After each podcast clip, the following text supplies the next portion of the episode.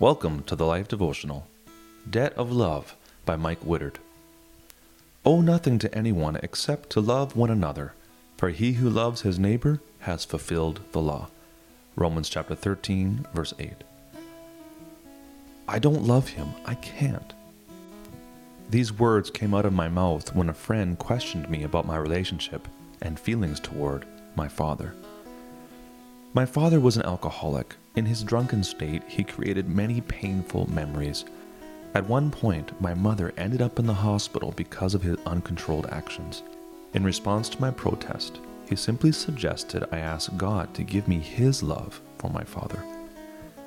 As I began to pray, the words, Owe nothing to anyone except to love one another came to mind. Was God suggesting that I owed a debt to my father, a debt of love? I realized God, who is perfect, loves me without conditions. If God could love and forgive me in all my failing, how could I not extend the same to my Father? I asked God to give me the capability to love and forgive my Father. Slowly, I began to see him through God's eyes. The day came, I said the words to my Father, words I had never heard from him I love you. He wept, debt paid. This step of faith changed the course of our relationship and gave me a deeper understanding of what God's love can do. I'm so grateful my friend challenged me to love my father and so thankful to God for his love and forgiveness, and for his presence in my life, which gives me the capacity to love. Is there someone you need to love who has been unlovable?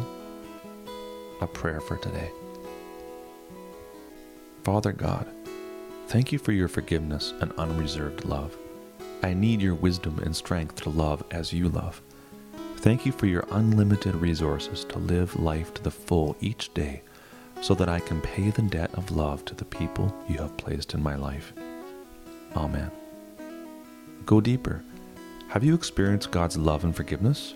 If you are not sure, think of all the close in people in your life parents, grandparents, aunts, uncles, siblings, or children.